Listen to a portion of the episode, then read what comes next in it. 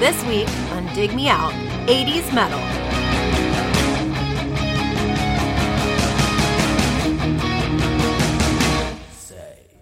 With your hosts, Jason Ziak, Tim Minichi, and Chip Midnight. Hello and welcome to the third episode of Dig Me Out, eighties Metal. Join us at Patreon to become a member of the Metal Union at d m o union dot com or dig me out union dot com. Gentlemen, Chip, Jay, and I, Tim, me, and I. I figure we should... Oh, we make up Voltron. Assemble in the form of... Uh, well, I, I, we should probably, uh, you know, I guess, I guess, I guess... people know by now, it's the third episode, who we are, what we're doing here. We don't well, have to explain maybe, it anymore. Maybe this is their first episode. Could be. We're, we're, we're going back to the eighties. Third time. Here this we go. Is the charm right here. Yep. And uh, we're talking about metal. First time Tesla. It was a start to ease us in. You know what I mean? Like, that was the one. It wasn't super obscure, but it was not on everybody's yep. radar. Right. And then Yngwie, which I got multiple corrections on my pronunciation. Not Yngwie, Yngwie. Thank you, everybody. Who would like to share? Whose pick was this? I think it was yours. Me? Oh. Yeah. Okay. I'm pretty sure. It wasn't mine. Was it yours, Chip? It was not mine. Okay. It was yours, Tim. Oh, okay. Then I picked I mean, this... I know we, we voted on it, but... Or had the patrons vote on it, but... I, I well, I so I guess I picked... Bum, bum, bum, bum, and it was voted on Psycho Café by Bang Tango. I'm going to be honest. I picked it simply based on the name of the band. Uh, That's what I figured. I, I did not know.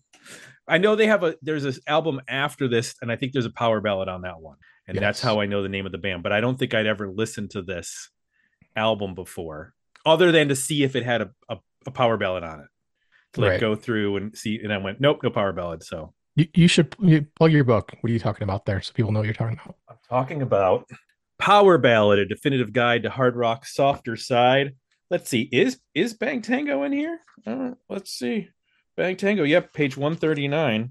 Uh, one thirty-nine says, what's the song that we did here, buddy? What what'd we do? This is what ten years ago. Yeah. This is from Dancing on Coals, which I believe is their next album, right? Yep. ninety-one. Yep. Um, and it was the song Midnight Stru- Struck. It's a very short entry. It's like two sentences. Uh, there is absolutely no reason for this song to be seven minutes long other than to torture me. Mission accomplished. I should I should fail it for that ridiculous length, but seeing as Bang Tango couldn't muster another power ballad, I'm going to give this give them this one. I, so I'm not sure that's even a power ballad. I'd have to re-listen to it, but I, I'm a big fan of that record. Wow. Okay. Yeah. Chip, what's Spoiler. your familiarity with uh, Bang Tango? I mean, as you guys know, and I think me and Jay are going to have kind of the similar story, is uh, very familiar. Um, this album came out in May nineteen eighty-nine. Chip Midnight graduated high school in June nineteen eighty-nine. So this was like a high school summer album for me. I mean, cassette. I bought the cassette, but uh, very familiar. I actually bought the E P that came out before called Live Injection. I will tell you that I still have the cassette, but I will also tell you I haven't had a working cassette player in thirty years, so I don't remember at all what it sounds like. Is I, that streaming? Uh, I don't not. think it is. No, oh, interesting. Not. Yeah, because I, so my history, what, I saw the video probably for Someone Like You. I never bought this album. I think I bought the E P because it was cheaper. I would have been in like just starting high school or junior high at this time. So, you know, I was trying to figure out how do I get my rock cheap, either on Memorex cassettes or the the dollar bin. So I think I got the E P um, and knew some of the songs from that. I didn't get this record. I, I didn't tend to buy stuff that was huge on M T V because I felt like, oh, I can just listen to it for free on M T V. Uh, and then I got Dancing on Coals when it came out in ninety-one, which I mentioned. I'm I'm a pretty big fan of that. And then okay. I lost track of the band. After and Tim, that. You said already, like you only picked it because of the name. So I suspect that your familiarity only is more recent. Yeah, like I listened to the the songs, just scanning through in order to try to find a power ballad ten, eleven years ago, twelve years ago. But I never actually like dove into the record to listen to it. I just think that Bang Tango is a is a fun name. Um, I'm going to admit, I'm surprised that this album came out in nineteen eighty-nine. I thought this was like a mid eighties record. Uh, so we'll get into that later. But what's so I'm curious who's in this band. Is there anybody that I would know that went on to be like in another band after this, or anybody famous, or is it just come and gone? So uh, that's a that's an interesting question. Um, the singer Joe LeSte, I think that's how you say his last name. Um, after Bang Tango, he he started a band called was it Beautiful Creatures? That sound right, yep. Jay? Yep. And and I, I feel like that band might have had a little bit of success. Mm-hmm. Uh, not huge, not huge by any means, but I think they had a little success. But but yeah, no, the, the the the guys that make up the original lineup, you would not know. They did not go on to do much. And similar to the L A Guns uh, member list on Wikipedia, they have a list of people that have played with them. Even amongst those people, you probably don't know many of them. But I will say the one person you, well, I actually don't know if you know this, Jay would know, Rowan Robertson. Who played, yep. He was like uh, Dio's protege guitar player that Dio brought into the band at like seventeen years old after uh, Vivian Campbell left. He played with Quiet, uh, Quiet Riot. He played with Bang Tango for a little while. Um, like I said, they've had a, just a revolving door of like, like when I was looking at their Wikipedia list of band members, I started scrolling and then I realized that the first thing said like drums and there was like fifteen guys. Like it wasn't even. Yeah. Like, I'm looking at it now. Yeah. I mean, you know, uh, music geeks like myself, I recognize some of the names. Trent Anderson was on drums, and he played in some Chicago bands in the nineties. Ray Luzier. Yeah. I, I also played drums for a year. Uh, Alex wow. Grossi. Alex Grossi yeah. uh, is in... He, Alex Grossi has basically kept the Quiet Riot name alive for the last twenty years, and he is he is the long-standing Quiet Riot member in Quiet Riot today, but he was in... Bang Tango, um, what other name? Probably not a lot of other recognizable names. I just know the bass player's name is Kyle Kyle. Yes. Oh, wow. It is. Yes. That's not really his last name, but that was his stage name. Oh. They got some interesting names in this band. There's two Kyles, right? There's Kyle Kyle yes. and Kyle Stevens or something? Stevens, yeah, yeah. Kyle Kyle too. Yes. Can you do a history of the band for us, Chip? History of the band. Yeah, yeah. So again, like sort of my memory of them is eighty-nine, came out when I was in high school. I think they formed uh, a year earlier, eighty-eight. From what I was reading, it was Mark Knight, who plays guitar, and Kyle Kyle, who plays bass, who started the band. Hmm. I, I, I don't I can't find any I can't find any um I didn't do a ton of research, to be honest. But uh, apparently Joe LeSte was recommended by a guitar player who has this name that if you if you say it If you pronounce it the way it's Amir, uh, Amir Derakh. So kind of like I'm here to rock, Amir Derakh. Right. Um, stage name. He was in a band called Rough Cut. He was uh, in a band yep. called Jailhouse. And then Amir actually, I think, was maybe one of the founding members of Orgy. So he, that guy changed careers quite a bit. He went from uh, okay. bare metal yep. to industrial stuff. But he he apparently turned the guys on to Joe's vocals. And so it was Joe, Mark, Kyle, Kyle. They also had Kyle Stevens, as you mentioned, on guitar, and a drummer named Tig Kettler. Uh, again, I don't know where these guys came from. Uh, I think a... they were based in L A. Yeah. First album came out in eighty-nine, uh, preceded by the E P, which also came out in eighty-nine, but I couldn't find a release date for that. It was produced by Howard Benson, who eighties hair metal people would recognize his name. I don't have at my fingertips all the bands he produced, but he he was a pretty in-demand producer back in those days. They... put out the record uh, on M C A, which, you know, I think over the course of this podcast, we're going to get into mm. kind of M C A, trying to trying yeah. to bring some bands in and trying to trying to start something. They didn't have a ton of success on M C A. They signed a lot of bands, but yeah. not a lot of them did much. They were M C A's a big bargain bin cutout label. It seems like yeah. every time I reach in, would reach in there as a kid, it would be an M C A record. Yeah. So this album actually, I think, you know, this is a long time ago, so I don't, You know, I don't know what these numbers mean, but it uh, it did hit number fifty-eight on the Billboard Top two hundred rock albums. Not bad. Um, I saw that it was number thirty-seven on Rolling Stone's Top fifty hair metal albums of all time. Again, Top fifty. That's considering that, as I as I mentioned to you guys uh, offline in Discord, we probably have a good fifteen years worth of stuff to cover at least. Um, so to end up in the Top fifty is pretty good, and I don't know. I don't remember seeing them on this tour at all. Um, But I did see that they toured with like Cheap Trick, Rat, L A Guns, Bullet Boys, like those kind of bands. But I don't know. I don't know the extent of that touring. I don't know if it was, you know, Cheap Trick seems kind of weird to me, but I think a lot of those mm-hmm. bands kind of played some shows with Cheap Trick in that time period, but maybe not like full tours, maybe a couple shows here and there. And um, Dancing on Coals came out in ninety-one. We're here to talk about Psycho Café, but like a, a you know, kind of a abridged version of what happened after that. They Kyle Stevens left in ninety-three. You guys on the nineties podcast talk a lot about kind of that that changing face of music.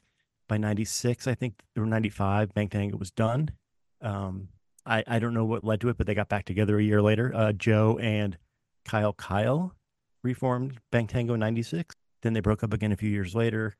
And then it's just kind of been an on again, off again, start, stop. Mainly Joe, yeah. uh, almost always just Joe with, with these hired guns that show up on that Wikipedia page. Uh, there was a, so I did find a couple interesting things. And I and I knew about these from reading different metal, like Metal Sludge and Blabbermouth and stuff. There was a, the, they they did do a one reunion show in two thousand six with the original members.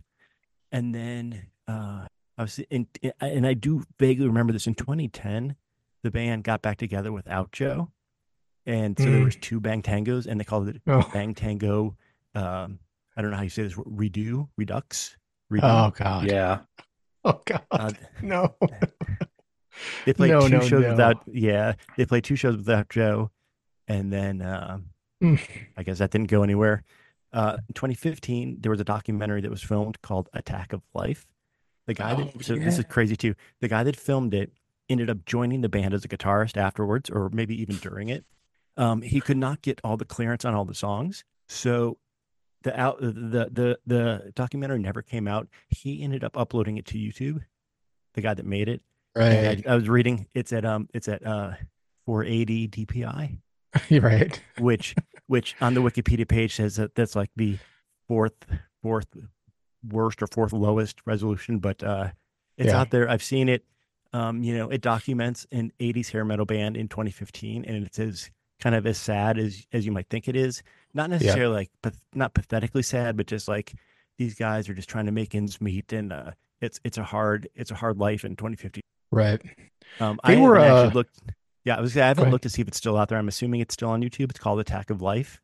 And then I guess the one other thing I'll say is that, uh, and I don't know if this ever happened in twenty twenty. There was talk of them, or in twenty nineteen, there was talk of them reuniting the original lineup, and they were supposed to do some shows in twenty twenty. We all know what happened in twenty twenty, so I don't. I don't think those shows ever happened. Yeah, and that, I think that was the last of the original lineup reunion talk. And this is a late signing, right? This is an eighty-nine record. I think this, if they form in eighty-eight, this sounds like it was. I'm gonna guess fairly rushed. Like that's what it feels. We're at, like. We're at yeah. the point where like labels are just trying to find bands to catch the M T V wave, and you know, it guys that look that good and. Have the look and have the right name and like putting out records, and kind of like the late nineties. Like not a, there's like not a ton of history about them. Like they didn't they didn't start mm-hmm. in other bands. Like they weren't in bands that split off and became this band or that band. Like they, I, again, I don't remember. I don't remember their formation or, or that time period. But um, yeah, I'm guessing they they were maybe a little bit younger than some of the other people being signed around that time. They were one. My memory of them is, uh, you know, I was a big reader of. The rock magazines at the time, Metal Edge and Hit Parader and Circus and that sort of thing. And you would usually, if you were like super into those magazines, you would know when albums were coming out and when b- new bands were going to be breaking. And so you you you could anticipate when videos were going to start to appear if you were in tune with, you know, what was going on in those magazines. My memory of this band is like they weren't in those magazines. Like one day I just turned on M T V and like they were just there. Someone Like You was just like on Dial M T V or whatever that show was, that countdown show they would do at the end of the, yeah. at like four or five o'clock every day, and like that video was just there, and they were just like appeared. So Jay, you were reading those magazines, and you you know about that time period. As I was listening to this again, and, and I I do listen to this album on occasion. I mean, this is not a foreign album to me. I, I'm pretty familiar with it. The thing that strikes me about Bang Tango is that.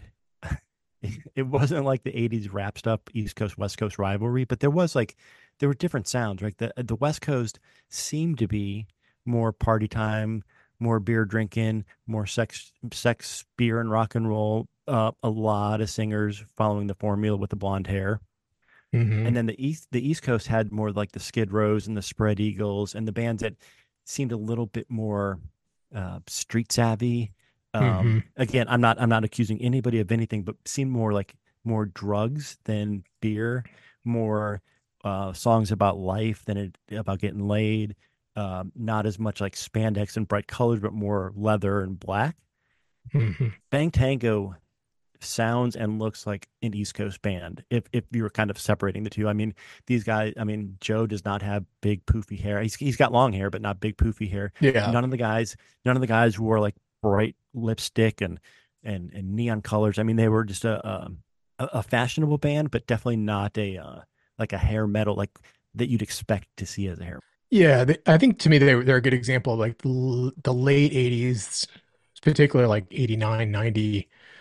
You know, the bands start to take like the the Cinderella cue where it's like they either start dressing like cowboys or there's this look, which is like the paisley shirts that are unbuttoned and like long hair, but it's just like straight.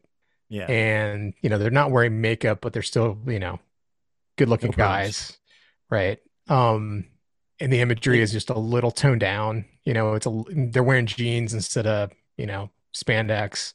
That sort of thing. And then, yeah, you had like the more the East Coast look, like you mentioned, which is, you know, more leather jackets and a little more street, like torn t-shirts and stuff. But that was, I feel like that's pretty typical by like eighty-nine. Most of the bands started to head in that direction. And then like even through the early nineties, a lot of these bands, you know, before the flannel thing starts, well, I mean, shit. Um, uh, Man. That, what's the name of that band? Trickster was the first band I oh, ever yeah. saw wear flannel, which is funny. Um, But that's another example, right? That's like an eighty-nine, ninety record, you know, East Coast guys. Yeah, they're all good looking guys or whatever, but they're wearing flannel shirts and jeans. They're not wearing spandex and teased out hair. So so we'll get into this like feels the like sound pretty typical for the, the late eighties.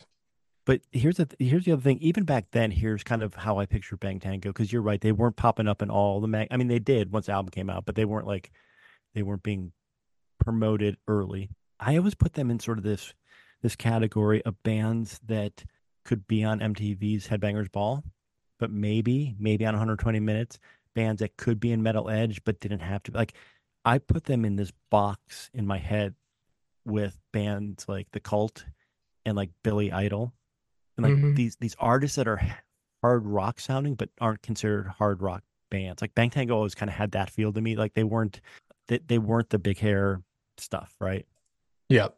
I, I I think that, but it's funny that Tim probably doesn't have that impression because the yeah. name, the name is so stereotypical feeling like so, in terms of a eighties metal band name, but I agree. They're more in that Billy Idol Cult space to me from a sound standpoint.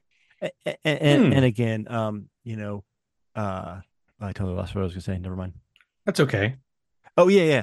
I, I didn't do a ton of research, so I don't know where the name came from, but you know, Ted Nugent had a song called Wango Tango.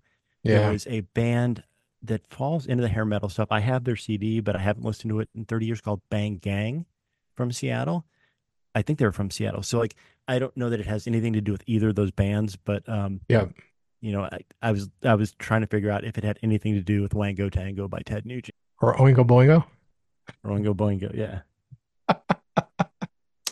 Well, we want to get into what works, what doesn't work on do this it. record. Yeah, let's get into the music. Um, I'll start. You know, I like the, like I said, I'm a, I'm a bigger fan of the, the next record, or I'm more familiar with it, but I can hear on this record, the pieces and parts that make this band unique. Um, okay. I can hear on this record what makes this band unique. The one thing that pops out to me is, is the bass lines. Uh, it's not an overly guitar driven record, which you would think or might expect, you know, most of the bands that we're going to cover are guitars first and vocals first. This to me sounds like, at least from a songwriting standpoint and an emphasis, you know, some of these songs are very bass oriented, you know, good solid bass lines. They let them stand out in the verses often. You know, a lot of the verses tend to be the bass line, maybe some intertwining guitar riffs, but a good amount of space. And then Joe's vocal, which is the second part that stands out. He's kind of this mix of Billy Idol meets Axl Rose, all within the same song, sometimes within the same line. So you can do like this deep croony kind of singing. Uh, you hear it more on the record after this, but on this record, you can you can definitely hear it. And then you can do like the high, you know, head voice, falsetto style singing like Axl Rose does. And obviously he's making famous at this point. Um, by eighty-nine, it's pretty cemented, that style of singing. So he's able to do both of those. That's really effective when you're trying to like create a moody verse and then create a big explosive chorus that, you know, is hooky. It's good to have a singer that can do that with this kind of format. There's some solid choruses on here. Obviously, Someone Like You, I think, is a really well-written chorus. It's got a lot of movement to it. Uh, it's got a couple different parts to it. It's, you know, sophisticated. It's just not like gang vocals shouting things. Um, Wrap My Wings, I think, is another good chorus on this record. Uh, Breaking Up a Heart of Stone is a solid chorus. You know, so they're doing that right, right? I mean, I think for this for this genre, you want big, powerful choruses, and, and they're able to deliver that, um, you know, in, in spots across this record for sure. So I think you can you can definitely hear some unique ideas here. They're bringing some almost goth feeling things at times. Um, you can hear some of the moodier parts in the verses and sort of the way he's singing. Um, you're, you're hearing obviously some heaviness from the guitars, but you're also hearing some funk elements, um, both from the bass lines and from the guitars, which I think is a pretty uh, different thing to be doing in eighty-nine, you know, for this, these types of bands. Um, obviously there's alternative bands that are starting to do this or have been doing it, like the Chili Peppers and Jane's Addiction, but um, they're starting to maybe taking those same influences. You can kind of hear that, you know, percolating through this record. So it's like that type of experimentation with, you know, big rock sounds like Guns N' Roses or Billy Idol or, you know, th- that sort of thing. So um, it's an interesting mix of, of different styles here. You can hear, to me, it sounds like a band, you know, trying to find their sound. And, you know, in spots in this record, they really hit it and it comes together and, into something Uh, pretty unique for the time, and I think still stands up pretty well now. Uh, what worked for you, Chip? So again, like I'm uh, this, I know this album really well. I, I like I don't feel like I don't feel like I would have said this six months ago that I know it really well. But listening to it, I know it really well. I, I listened to it a lot back in the day, and like I said, I still listen to it every once in a while. I've seen them live a couple times, even in the last five or ten years. They they're they're one of those. Um, there's probably like ten to twelve bands that are sort of the road dogs that are kind of always on tour, and at least for a while, I don't know if they still are, but for a while they they came through Columbus a few times, so I got to see them a couple of times. Um you know, looking back, Someone Like You is how I discovered them. I'm sure there was a video on M T V that made me be like, oh, I gotta go buy this cassette.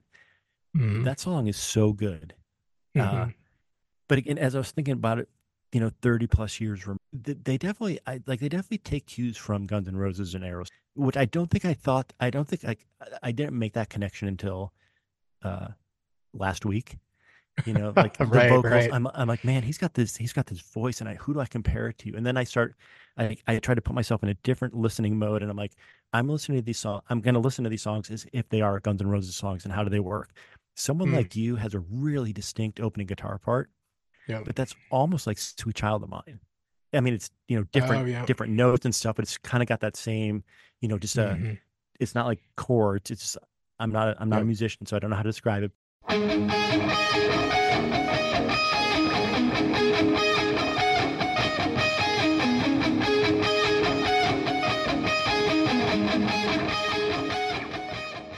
mm-hmm. But then it, the, the guitar, like you said, drops, and then you get this bass. Like I never play in my car. I never play air bass. I only play air guitar. Right. But I play air bass to Someone Like You because it's like got this like this is cool like groove to it.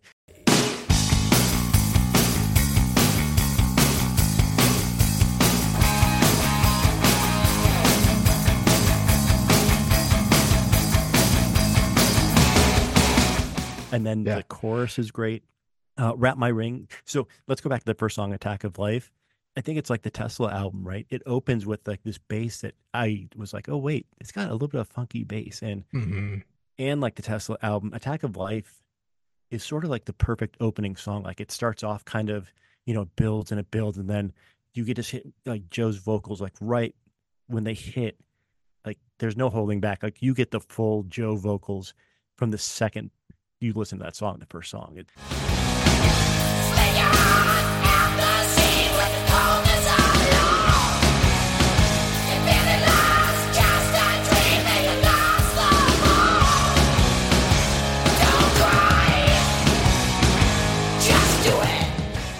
I do have some more thoughts, but I want to ask you guys, having been in a band and probably, I'm, I'm assuming you guys had the dreams of making it like major label stuff, right? Mm-hmm. Sure. So what struck me about a band like this and about a lot of bands from this time period is when you're in that moment of like hoping to get a record deal and hoping for this to be a career, do you think about, like, I can't imagine that he was thinking that his voice would last thirty years singing that way. Like to oh me, it God, seems like no. he went all out on this, like, I, I don't know how he like, I don't know how he could do that every night on tour. Like his vocals are just so uh, sc- not screamy, but they're so that Axl Rose, that just like yeah.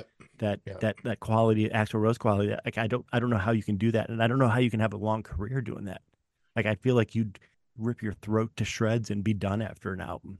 Well, I mean, Axl's had a pretty well-known history of trying to maintain that voice and at times losing it and having to work hard to get it back. And yeah, yeah it's it's um.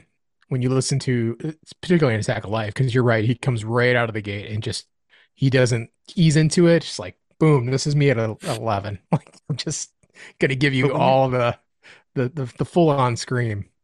But I'm sure like when you're twenty-four, you're not like, I better oh, no. take it soft now because I'm thirty years from now going to be singing. You're like, I want to This might be the only record. The, yeah, yeah. I want to give him a, I want to give him a black eye the second they hear me. Like, that's what I'm going for. Right. But, right. um, Wrap My Wings. I mean, again, you've got like, so I think, Tim, you mentioned that you have very little experience with Faster Pussycat. Uh, I actually know Faster Pussycat better than this. Okay. So like Wrap My Wings to me sounds like Faster Pussycat. Don't Stop Now totally sounds like Faster Pussycat to me. Like, in fact, when I heard it again, listening for this episode, as soon as I heard it, I'm like, oh, wait, I thought this was on Faster Pussycat's first album. Like, it, it took me a second to realize that it was not yeah. Faster Pussycat. Get it out, push it up, get it out. On and on, and it won't stop now. Get it up, get it out, push it up, get it out. On and on, yeah, don't slow down. But Wrap My Wings has a Faster Pussycat sound. The vocals that Jay was talking about, like, I was, tr- I was trying to figure out who to compare it to, and it wasn't Billy Idol. The very beginning to me sounded like the Stray Cats, like the Stray Cats mm. strut. Like it's kind of got this like, like this this like, and and he's singing this like low vocal stuff. But then, you know, you got the the the song has multiple parts. Like they start screaming like I'm back, I'm back. Yeah. And then Wrap My Wings Around Your Heart or whatever. Like that's a different. Like that song has like multiple parts, multiple memorable mm. parts in it. Angel wraps his wings. A clear glass cloud floats over my head. I float this space, don't mean a thing. I hear the echoes of my prayers. I fell down from floor forty-nine. I hit the ground going fifty-five. Silent night breaks my fall. As my friend said, boy, you're dead. I'm back. I'm back. I'm back. Yes, I am. When I was scrolling through on Spotify, um, Breaking Up a Heart of Stone on Spotify had a little heart next to it, which means I must have added it to a playlist. So I think that was probably my favorite song. Uh, the guitars on that sound like Steve Stevens. That, that's got a little Billy Idol. Um, mm. that kind of time period. uh Live Injection um is funky. Like it reminds me of the Columbus Band Royal Crescent Mob. Like it's got like that groove, that funk, that like party time. Um yep. And then uh Do What You're Told. Uh the way it starts, I don't know if you guys, like as soon as I heard that, I'm like, oh, they're playing the Seinfeld theme. Yeah, like, oh, he's playing Seinfeld. Slap bass on some some of yeah. this stuff, which is pretty different, I think. Yeah. That is very unusual for a band yeah, like yeah, this yeah. to be doing. So yeah, that's that's stuff that worked. Uh, let's let's hear from the rookie. Okay. All right, Tim. Well, you guys covered a lot of it. I, I do want to circle back. You mentioned Tammy Down from Faster Pussycat. Yes, I know the lead singer's name. I also know Brett Muscat, who's the guitar player. Uh, nice. There, I did get hints of that, and I think that's what I like, because I do really like um, some Faster Pussycat stuff. We covered them at a Power Ballad night, so I was familiar with them way back in the early two thousands, even though I had not listened to them in the in the eighties. Um, and I, I had listened. We I think we actually tried to cover Bathroom Wall in practice, and we could never quite get it right. Is that right, Jay? Didn't we try that? Yeah. So I think what you're making me think of is uh, so Faster Pussycat brings a blues feel mm-hmm. to their yeah, stuff, yeah. and we weren't good at that. Um, no. But more relevant to this conversation, Bang Tango brings a jazz and funk feel to things. They yes. don't bring a blues thing, which is really it's interesting. Like they they can there's some songs in here where you can kind of hear they're similar to the the two bands are similar, but at their core, like they're coming from different places, which is. Love Injection, if you just isolate that song and start it, you would think that's a Prince song. The beginning of that, the the funk guitar and and and bass.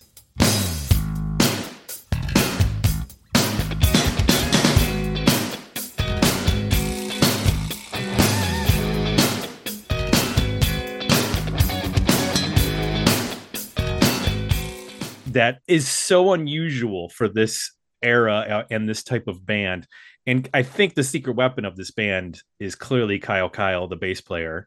Like, he is doing really really interesting stuff, always driving the songs, always pushing them in an interesting way. His bass lines are really good, um, and as someone who's played bass for a long time, like I that's if I hear it right away, then I I know something's happening that's interesting. Um, he clearly knows how to play. I mean, he's playing slap bass, like you mentioned, which I'm not a huge fan of, but like that's hard to do what he's doing. And he is, he's, there's just a lot of movement in his, in his bass playing. It's not, and with they, they were a five piece. So they had, did they have two guitar players or were they a four piece? Yeah. Five Kyle piece? Stevens and Mark, and Mark Knight. Yeah. Two guitar players. So, I mean, he's balancing that with two guitar players too, which is really interesting and, and difficult. Um, I agree with you. I think Attack of Life is is a great opener. It's I, I call it a strut song. It's got that strut feel, like mm, mm, got that beat going. Like that's that's a great way to open the record. Um, what's the what's the Joe? What's his name? The the singer, Joe LeSte.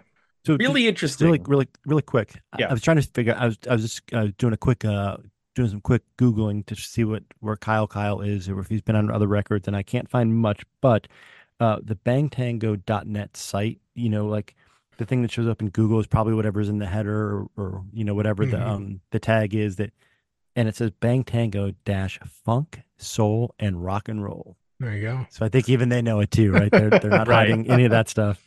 Yeah, this is, it's got a flavor to it that is not like what you would typically expect, because you mentioned the you know at times he has a little bit of Billy Idol in his voice or or some Axl Rose. I also heard some Stephen Piercy from Rat. There was some of that reminded me of of his vocal. I do feel like um, it's pretty dramatic and and insane how he can go from what seems like a high vocal to a much higher vocal, mm-hmm. and. Like you said, I don't know that he had any um, ambition beyond this record. Like he put it all out there in terms of shredding his vocal, because it is, it's it's almost parody at points. Like it's so over the top. Um, but yeah, the guitar playing combined with the the, the the the funk guitar and bass sound that happens is just so unusual that it makes me wonder, like, if this had been marketed differently, if this had gone, you know, could this have been like a Chili Peppers style, Jane's Addiction style band instead of a hair metal band, essentially, or a glam metal band? Even though they didn't quite look like that, I'm, you know, they were getting that sort of attention, I guess. Yeah. Um, and it would be interesting to find out if they were, if that was kind of in their blood, or whether the label started seeing, but even by eighty-nine, like, hey, you know, we've got these new bands, Jane's Addiction, Chili Peppers, Fishbone mm-hmm. coming out. We want you to have a long career. Let's see, let's let's have you incorporate some of that, or whether that's what they that that was their background. I, I don't know the answer to that. because that al- I was looking at the album cover, like that can be an eighties glam metal band. It could also be a Fleetwood Mac cover. Like it's it's not like a particularly, um, you know, other than their pictures, but like the font and the design and all that stuff and the colors, like that could be uh, that could be like a any other any kind of band. It could, it could have yeah. been an electronic band, depending on whose picture you stick up on that. Um, mm-hmm. It doesn't scream metal or hard rock. No. So I don't. I wonder what their thought process. And you mentioning that they have soul and funk on their website, like makes me think, oh, maybe they were a little bit more of that. And then the producer that they got, the guy who worked with all the, you know, metal like, bands. Howard Benson did like Pretty Boy Floyd. I know that's a, that's the one name I Howard Benson oh, did wow. do. That's a pretty different I, I, sounding album. I'm guessing he did a lot of the M C A stuff. I'm gonna I'm gonna look him up while you guys are chatting. Oh, that would make sense. Yeah. So maybe like their house producer for yeah. I've always thought of this is me just interpreting the music. Um, I've always thought of Dancing on Coals as them really figuring out who they are. So to me, like spending time with both records, that album is more the full-on funk soul band with rock and roll, and this sounds like starting to figure out how to do that or what that sound is like, but then mm-hmm. also doing stuff that's going on in L A, like Faster Pussycat's big. There's some stuff on here that sounds like them. To me, Sweet Little Razor sounds like Mister Brownstone. So you got some Guns N' Roses stuff on here. You know, you, you've got some other L A sounds in here that like Shotgun Man just sounds like a James Gang style like riff, or like jam jam song.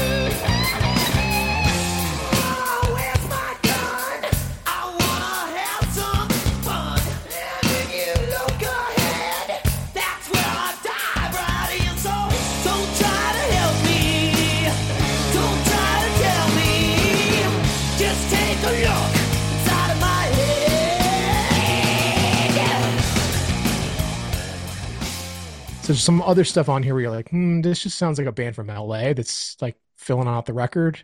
Um, I guess I'll transition that into what doesn't work is that the second half of the record just feels like filler. Um, there's a couple of moments here, you know, Do What You're Told is pretty cool. I mean, that's the full on funky pop and bass and, um, you know, them really pushing that as much as they can on this record, that sound. Uh, but like Sweet Little Razor, like I said, it sounds like them trying to rewrite Mister Brownstone.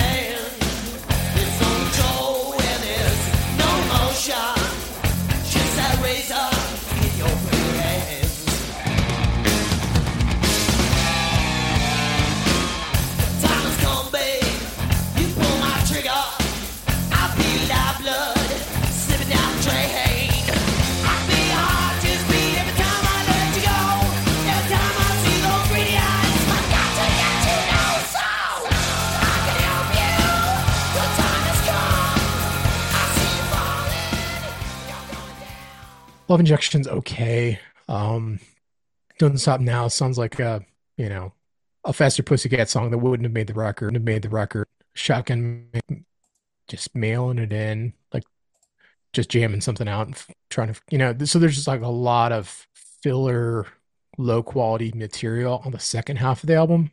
Um, they really come out and hit you in the face, and you know, there's a lot of attitude with Attack of Life. You get that brilliant um, chorus and guitar part and Someone Like You. Wrap My Wings shows this range. You know, they they drop into that jazzy verse and you're like, oh my God, what, you know, this band is surprising me. I don't know where this is going to go now, you know, and Breaking Up a Heart of Stone, you know, solid rocker. It's got a little bit of a goth feel in there. So at that point in the record, I'm thinking, okay, yeah, you can see the range, you can see why this band's so unique. And then it's just kind of disappointing for me. The second half of the record is like, mm, it just sounds like a band from L A. So that that's largely what doesn't work is, is just that some of that material is just not great. Anything not work for you, Chip? Uh, we are totally in sync tonight. Um, all the songs you named, again, I'll say it for the tenth time, that I, this album does seem super familiar to me. Like, I've listened to it a lot. When I was listening to it again recently, Shotgun Man, I'm like, I don't remember this song at all. Sweet Little Razor, I'm like, I don't remember this song at all. Uh, but all the other ones, like, and, and what's weird is like, Shotgun Man is in the middle of songs that I do know really well. Mm-hmm. So I don't know if I skipped them or whether it just wasn't memorable. And uh, I don't think this counts as a power ballad, but Just For You oh, is no. just for crap. It's oh, man, it that is ooh, that one is like he like even the like he doesn't even hit some of the notes. Like, that's a rough yeah. song. I'm, I I listened to it once and I hope to never hear it again. I can't just think in my head, a little pitchy, bro. Ooh, it's like, wow, yeah, yeah, that is a cringy song. It's not a power ballad because there's no power. It would need yeah, like an yeah. electric guitar solo or something.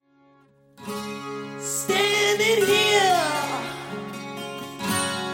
open arms, hold you close, so tight, won't let go.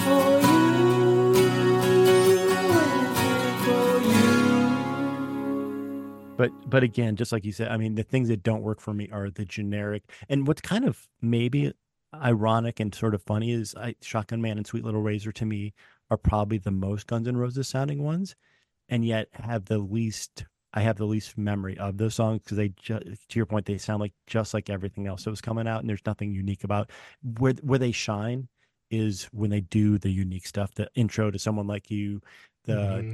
different the different parts of. Um, Wrap My Wings. I mean, that's where they that's where they stand out amongst their. But when they don't stand out, they they don't stand out at all. Yeah, it's it's interesting. Like it's um going back to the narrative I've constructed in my head of what was going on with this band is it sounds like typically what we hear, especially in a lot of the nineties albums. You know, we we did a whole sophomore slump series on the nineties podcast because you have your life to write your first record. You know, it's this sort of the cliche, and then you have six months to write the second record, and usually that doesn't work out so well. Uh, it doesn't feel like that's what happened with this band. It feels like this record maybe came together quickly, or hadn't the band hadn't matured quite yet. And then by the time the second one comes out, at least for me personally, that sounds like a mature band. Like, we know who we are, we know what we want to do, we know what our sound is, and this isn't we're not quite there yet. I will Tim, say what doesn't there, work for well, you. I want to say though. I think there's a little charm to the fact that this is a little bit scattershot. Like, it's not as as as focused as maybe the second record is that you're talking about, but I do like that they kind of do some weird things. Now, I agree with you. The the stuff that sounds like blatant Guns N' Roses is kind of lame. Like, it just it doesn't mm-hmm. add anything. Um, I like when they go off in a weird direction, like with Love Injection. I mean, that's just fun. I think you can have one of those kind of songs on your record.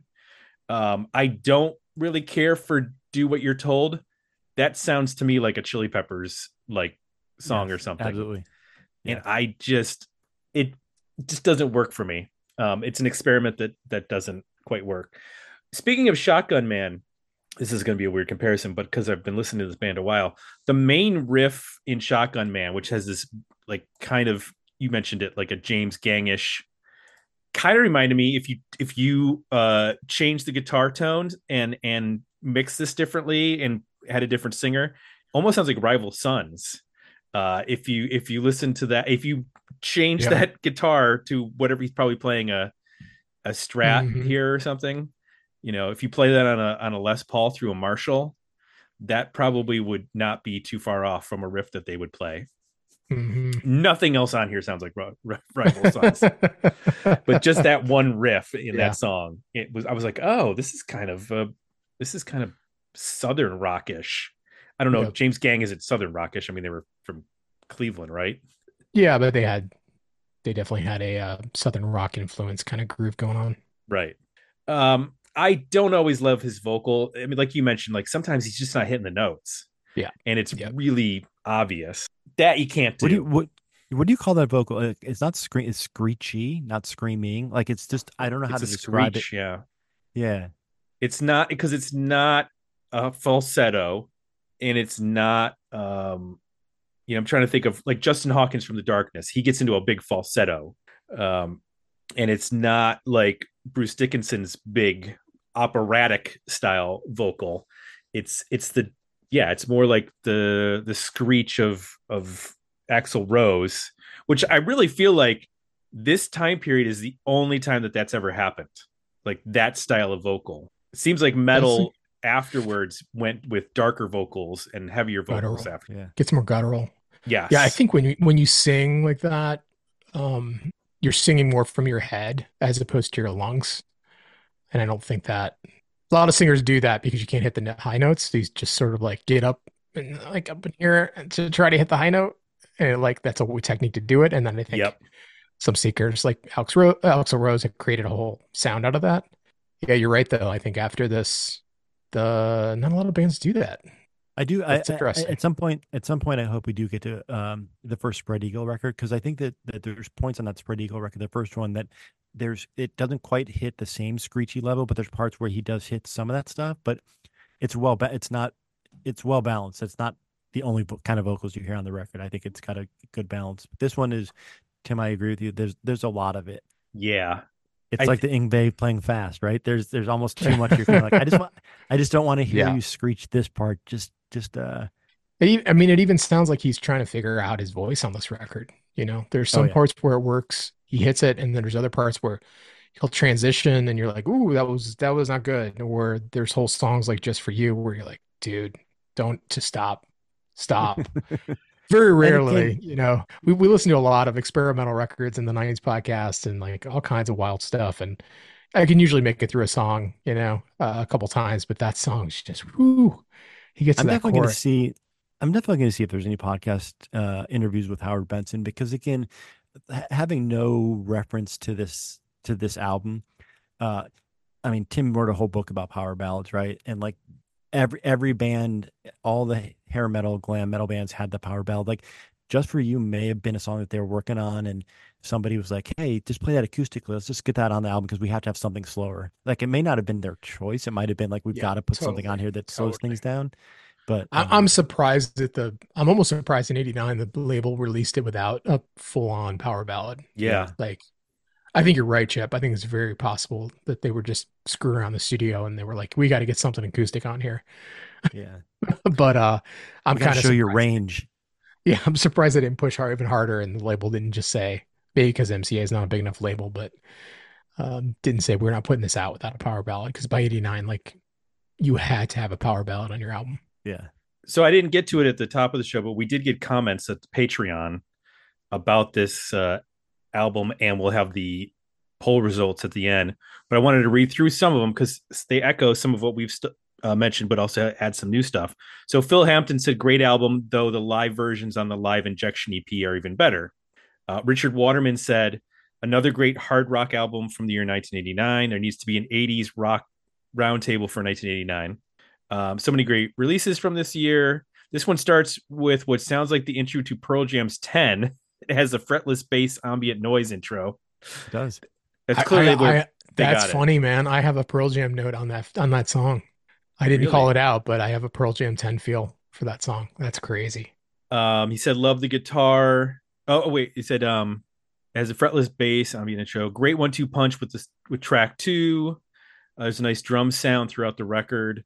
Uh, love the guitar at the start of Breaking Up a Heart of Stone. Uh, cool chorus too. The bass playing st- throughout is hooky. The album tails off a bit towards the end, but ends strongly with Sweet Little Razor. Joe LeSte LeSte, uh, does a great job with the sound of the album, would go on to become one of the main producers of new metal in the early to mid two thousands. I did not know that. Um, yeah. I've always loved Kyle Kyle's earrings on the front cover. Uh, they were cool looking band in general. I can't see his earrings in my small uh, thumbnail album cover.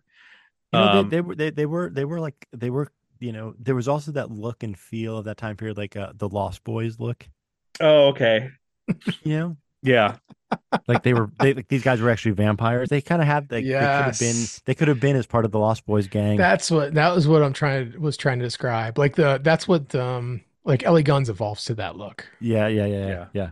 yeah. Uh, Darren Lehman said there's a lot to like musically on this album. The hurdle for me is the lead singer's voice. I kept wishing it was Chuck Mosley, and that this was early Faith No More.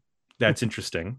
Yeah. Um, Kyle Bittner said some pretty sweet grooves going on here, but the vocals were truly the hit and miss factor. I preferred the lower register singing as opposed to the high pitched wails. Wailing, that would be another way to describe it. Uh, better E P.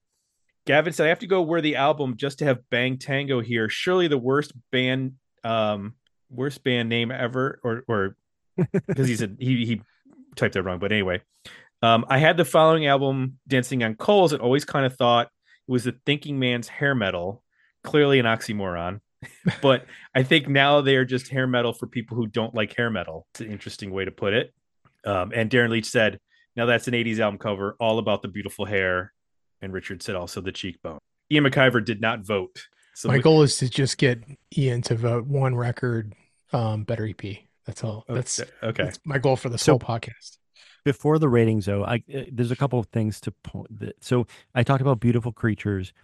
They got signed to Warner Brothers. Yeah, in, they were in, in that post Buck, Buck Cherry sort of surge yeah, there. It, to me, that's a surprise. Like, because like like eighties hair metal guys trying to form bands like didn't go over well. And the fact that I think you're right. They sort of they sort of were just skirting that hair metal thing, which meant that like he didn't have the stain of mascara left over from the eighties, and they were kind of like, all right, we'll give you a shot at something, you know, amazing. There, there was um, like a little push at that time to try to get like bands like that. I, I think because of Buck Cherry, there was the um band that Nikki Sixx did with Tracy Guns. What was oh, that called? Brides of Destruction. Yeah, there was like this little like push of signing bands like that or creating super groups yeah. like that to try to get some momentum around this. What was six a.m.? Was that like a Nikki Sixx? That was a sick Nikki Sixx joint too, right? Yeah. I actually don't know who was in Beautiful Creatures. I'm going to look that up. But uh, but but Joe apparently had a stroke in August twenty twenty-three. Oh, wow. Oh. And I also hope he's know, doing okay. Uh, again, before we get to uh, our ratings, um, so they did do one reunion show, original lineup in twenty. It looks like twenty twenty-one, and uh, Mark Knight took to Facebook after the gig and said, just wanted to say I'm no longer part of the band Bang Tango. My, be- my best to them and whoever may carry the torch. Time to move on. Time to get going. What lies ahead, I have no way of knowing. So uh, apparently the, he was a one and done reunion lineup. Maybe something pretty terrible happened and he had no interest in continuing. Okay. um, do we want to get to our ratings here? Let's do it. Okay. Gentlemen, Jay? I'm, uh, I'm going to go with a better E P. So I've got the whole first half of the record up till track four, Breaking Up Heart of Stone, and take your pick, either Love Injection or Do What You're Told, um, to round it out. And I think you got a solid E P. I mean, it's only, what, a forty-one minute long record at ten tracks, but unfortunately the second half is just so weak. Like if this, if I had this on vinyl, I don't think I would ever flip it over.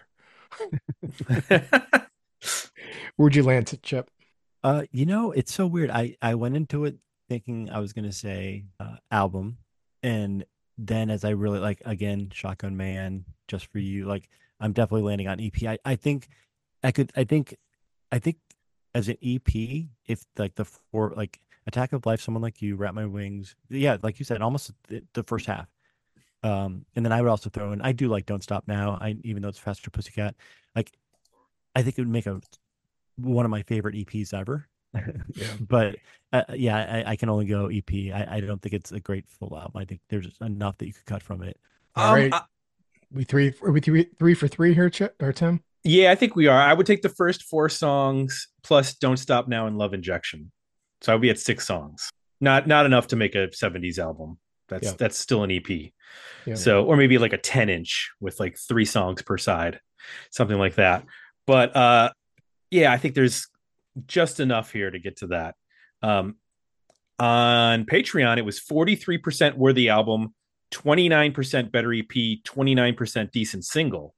So like that's, that's actually different. That's uh, they actually, our patrons like this more than we did with all those, with that uh, worthy album. Well, good. Yes and no, right? I mean, less than half. I mean, you yeah, it's it, it's different than ours, but but basically about seven out of ten out of the thousands who voted uh, wanted either an album or an E P. Yeah, but there was a decent single in there. Yes, there was a decent. So it wasn't Ian. He said so. Uh, he didn't vote. Poor Ian. We got to get some. We got to get some stuff for him in in the in the queue. Uh, well, this was cool. I'm glad I picked this because I had no idea what it was. I swear, my uh, next pick, I'll actually know. Like, I will, I will, I'm picking a record that I actually have spent time with because of I previously mentioned that we were going to cover some of the songs. Do so, we, are, do we give teasers? Do we, are we going to talk about what the next one is? We can. Do we know what the next one is? We, What, I don't what, know if we do. We know, Tim. Did you, did you schedule the next one? I actually, I think oh, I did. Give me one second. I think, I think it's. I think it's my pick. Okay. What do you got? Salty Dog. Every dog has its day. I believe that's correct. All right. I'm that's, excited to talk about that one. Is that eighty-nine as well? It's pretty late, Eight, right? Uh, eighty-nine or ninety. Yeah. Yeah. That'll be a good one. I have never heard of a note by that band. Awesome. Awesome. Wasn't a member living in Columbus for a while? Yes, sir. Oh, we'll talk all about that. Okay. We'll Let talk about that. I, that there. I I leaked Ron Keel. No, I leaked with permission from said member the unreleased second record on my website. Well, I'll tell you all about that next time. I'll tell you all about that next time. Stay tuned. On, uh, cliffhanger. On Midnight Records? Uh, on uh, on mega upload dot com. Okay. Yeah, we've got the next three planned out. That's, we'll just tease the next one, but we have the next three uh, episodes planned out. But if you at home or in the car or at the wherever you're listening to this would like to maybe suggest a record, uh, you can do so uh, by submitting it at dig me out podcast dot com. dig me out podcast dot com. Just go to the suggest an album page, um, drop it in there, leave us a note what what. you're picking, why you're picking it, that kind of thing. We have gotten hope, you know, I think suggestions, and yeah, I was gonna say I, I Jay's doing some guerrilla marketing in the uh, Reddit hair metal community, and so hopefully some of the people in that community are listening to this podcast because uh, uh, I think that that that that they would all like it. I mean, I, I'm I'm part of that community as well, so I would like to listen to this podcast. I hope they're enjoying this podcast, and I hope that they threw you some can, Chip. They, they threw they threw suggestions in.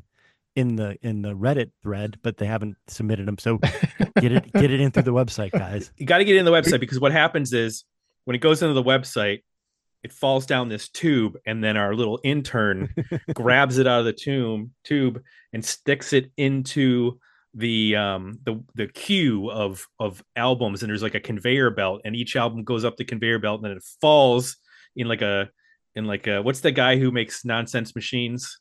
Uh, what's the the? Well, I forgot what his name is. Uh, um, you know, he did the OK. They did, oh, there's an OK Go oh, video, like yeah, yeah. like his stuff. Anyway, what I'm saying is, get an album suggested to us, and eventually it'll make it into a poll, and then you could join us at Patreon to vote on those polls. Like, yeah, this we should have we... our first poll in about ready on Patreon in three weeks. I'm gonna post it, so you got some time to get over there, and uh, you'll be able to pick what record we review after we get through our, we've got a couple lined up here, personal picks, but then after that, mm-hmm. we're hoping that's they're all patron picked. We also do tiers where you can just skip the line and um, make your own pick and come on the podcast with us. We do that on the nineties podcast all the time. So it's like you're going you to Disney that you, that you want to geek out about for an hour and uh, break down with us. You can do that. You get that fast pass. You, you can skip the line. Right. That sweet, sweet fast pass. Which uh, those prices are astronomical now. I'm never going back to Disney. I would have to take out a loan to go to Disney at this point. It's insane. Uh, happiest place on earth. It's uh, cheaper just to go to actual Paris. Yeah, seriously. All right. Yeah. Um, Substack. That's where you go to read the newsletter for both. We have separate ones. One for, right, Jay? We have one for just our eighties metal pod, podcast, and then also for uh, our nineties rock podcast. If you go if you go to the website dig me out podcast dot com, you'll see a little newsletter sign up. Just sign up there, you'll get you'll get everything.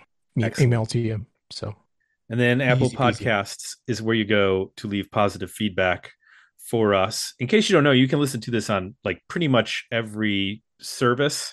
We're on the Spotify, we're on the the the Apple Podcasts, Overcast, uh Pod whatever, I don't know, there's like a million pod things out there. Podcaster, can, Podcatcher, pod... Podbean, not Pod, Pod Alley, Google. Pod... Does Amazon have something? Sure, uh, something? I think they do. I don't know if we're on there or not. Um, yeah. So for Jay and Chip, I'm Tim, and we'll be back next time with another episode of Dig Me Out eighties Metal.